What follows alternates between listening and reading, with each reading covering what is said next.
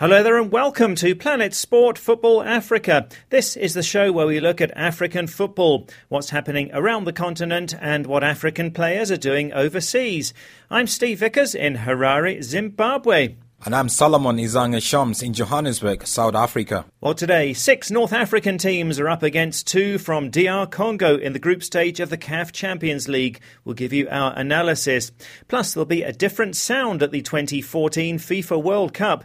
The Vuvuzelas of South Africa 2010 will not be repeated. The, the most interesting thing about Brazilian rhythms in the stadiums is actually the voice, is the songs of the crowd. And Ghana's team psychologist says that the Black Stars players should be allowed to take wives and girlfriends to the World Cup finals.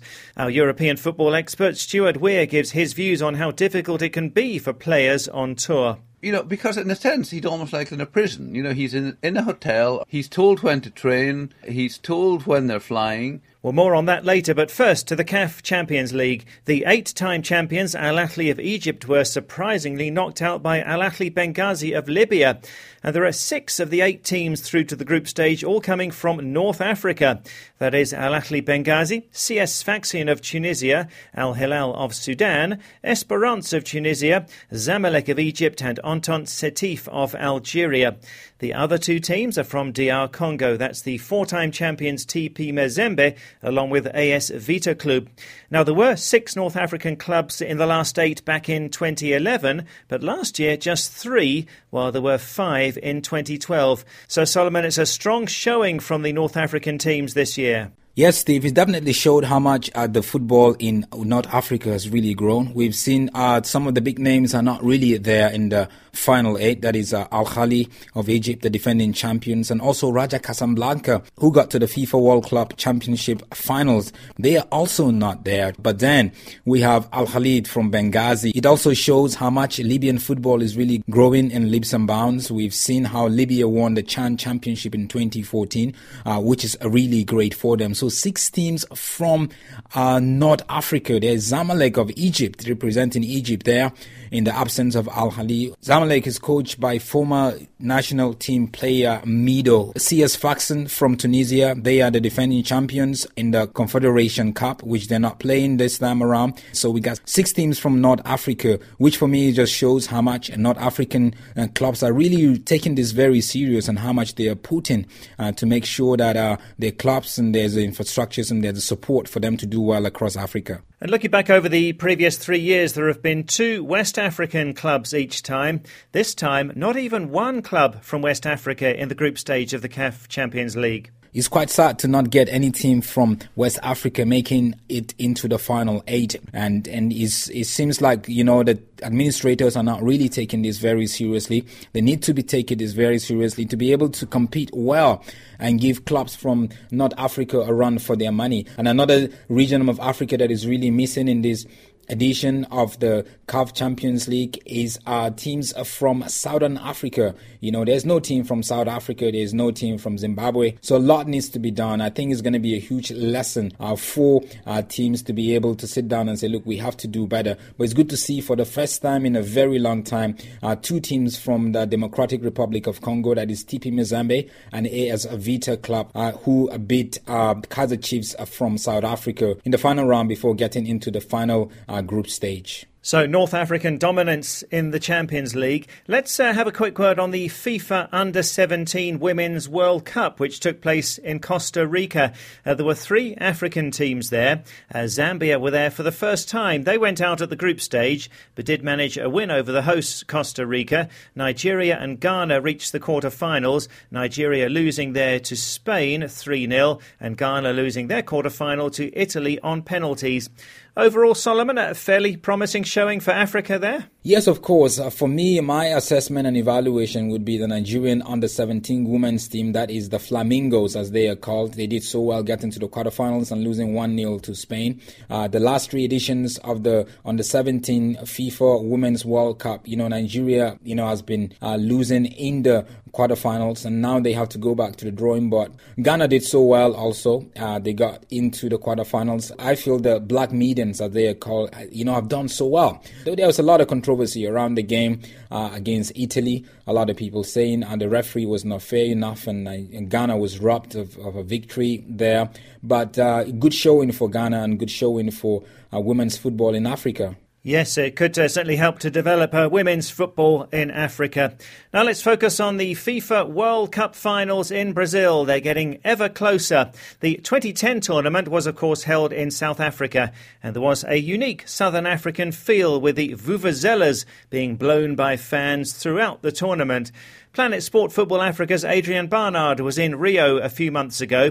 He had a tour of the Maracanã Stadium and he asked the tour guide what instruments the Brazilian football fans will be using in the stadium at the World Cup finals. Well, in Brazil, we don't have vuvuzelas.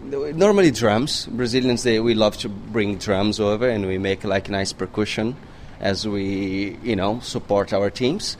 But there's nothing really traditional because I think the, the most interesting thing about Brazilian rhythms in the stadiums is actually the voice, is the songs of the crowd.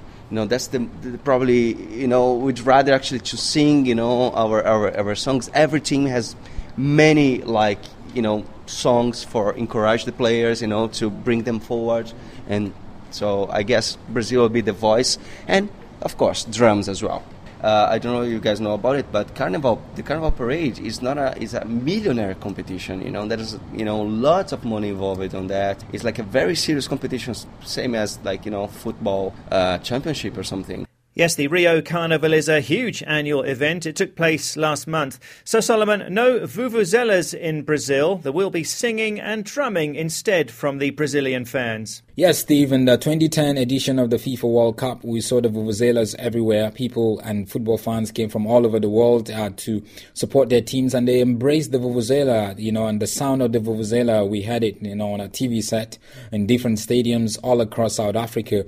But the vuvuzela helped create a huge atmosphere, great atmosphere for African football, uh, not just South Africa, but you know, something unique and something different. You know, you get that intercultural relationship. You learn from different football culture and I am sure that you know the World Cup in Brazil would be absolutely great. Well, well, so no vuvuzelas at the 2014 World Cup in Brazil. Thanks a lot to Solomon Ashong in South Africa. Let's now go to Stuart Weir in the UK, our European football expert. And Stuart, from a European point of view, I guess uh, not many people will miss the vuvuzelas. I think, Steve, I'll be able to cope without that dreadful din that's still in my head from all those happy hours in South Africa, unable to hear anything going on around me. No, I'm perfectly happy without the vuvuzelas. Uh, still with the World Cup, and uh, Ghana and Nigeria have looked at uh, what is a, a, crucial issue for many football players and uh, coaches uh, the issue as to whether or not they can be allowed to bring their wives and girlfriends on tour.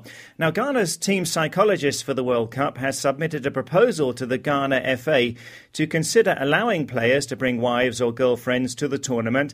He insists it will boost their performance during the competition. Now, the psychologist says that since the Black Stars and the other players will be away from home for more than six weeks, it could impact on their performance on the pitch. Uh, the psychologist says that research shows that players could start to become agitated because of the absence of their spouses after 21 days or more of being away from their families. Uh, it's a big debate, and Nigeria coach Stephen Keshi says he will allow his married players to bring their wives to the team's camp, but he has banned girlfriends uh, from joining up with the Super Eagles. It is a big debate, this one, Stuart, and a physical side of this aside, it is a, a long, lonely, tough road for football players and other sports people at times, isn't it? Well, yes, and I think that people outside this may not really grasp what it's like. Because, I mean, I can remember speaking in South Africa, speaking to uh, Emmanuel Eboué uh, of Ivory Coast on the telephone, and I just casually said to him, Where are you? And he said, Oh, um, I don't really know. Um, and then he said, Well, we're an hour from the airport. I said, Which airport? I don't know. And, you know, because in a sense, he's almost like in a prison. You know, he's in, in a hotel, he's told when to train, he's told when they're flying. The England uh, policy, you know, we have a bit of history in this. In 2006 in Germany, um, wives and girlfriends were allowed to visit from time to time and uh, there were all sorts of bad reports about wife, England wives and girlfriends uh, on shopping sprees and spending loads of money in a little German town and so on. And then come uh, 2010, they were completely banned. Capello had a really strict regime. You know, you know, players are not even allowed to have their mobile phone with them other than in their rooms. So, uh, you, you know, you're concentrating all on the team matters. But you know, what do you do all day when you've trained? What do you do the rest of the day? So I think this is quite forward thinking by uh, Nigeria. Um, the England rugby player Jason Robinson actually won a little battle on this a few years ago because you know he actually went to the coach Clive Woodward and said, "Look, you want me to perform at my best on the pitch, but yet I'm spending the whole week fretting and worrying about my family. If I had the family closer, I would be much more relaxed and better able to perform. And in the end, Woodward, who was a very forward thinking coach, said, okay, uh, your family can have a room in the hotel. Um, I don't want you actually sharing the room with them. I want you to have your own room so that you get undisturbed sleep, etc. Um, but I don't mind the family being in the hotel and you can see them anytime you're not required for team business. And to me, that was a good compromise and a coach recognising what a player needed to perform at his best. It's all about getting the players in the right frame of mind to be at their best on the pitch. And if this helps, I'm all for it. Well, we'll see whether Ghana will decide to allow wives and girlfriends to accompany the Black Stars at the World Cup. Uh, but let's now talk about this incredible race in the English Premier League. With just six games to go, Liverpool are back on top against all the odds, really. Manchester City are looming just behind them, and Chelsea have lost a lot of impetus. Now, uh, Stuart, which uh, Toure brother is more likely to be winning the English Premier League? Is it Yaya Toure at Man City or Kolo Toure at Liverpool? Steve, if I knew that, I'd be putting my life savings on at the betting shop rather than talking to you. But it just couldn't be more interesting. And of course, both Liverpool and Manchester City are in the situation that they win the championship if they win all their games, because of course they play each other. I think an awful lot of people would love to see Liverpool do it simply because Liverpool is a football team with tradition. They're not the richest club. Uh, Brendan Rodgers has done an amazing job in motivating the players, getting the best out of them. Uh, Manchester City are a great team. They've got amazing players, but equally they've spent an absolute fortune uh, on them. Uh, and they're much less a community team than than Liverpool is. And I suppose you could say the weakness for Liverpool is that none of the players have ever won the league before, so therefore, uh, can they cope with the tension. But you just look at the way Liverpool are playing at the moment with Gerrard in midfield in a role that just seems to suit his aging legs and brings the best out of him. Uh, up front with Suarez and Sturridge, without question, the best striking pair around. You know, I think I think Liverpool are more than capable of doing it, and you know that that would be a really nice situation for Kolo because in many ways, you know, when he left Arsenal, um, had a couple of good years at Man City, then had his uh, his issue with, with, with a drug offence when he took a, a pill of his wife's to help because he was worried about his weight and so on. All of that could be put in the past if he could come up with yet another uh, league championship medal. On the other hand, Yaya Toure is possibly the most influential player in the Premiership at the moment. So again, um, he would deserve it. But uh, my goodness me, I think we'll discuss this question a few more times before the end of the season. Uh, and of course, the other thing about the Premiership is that any team can beat any other team.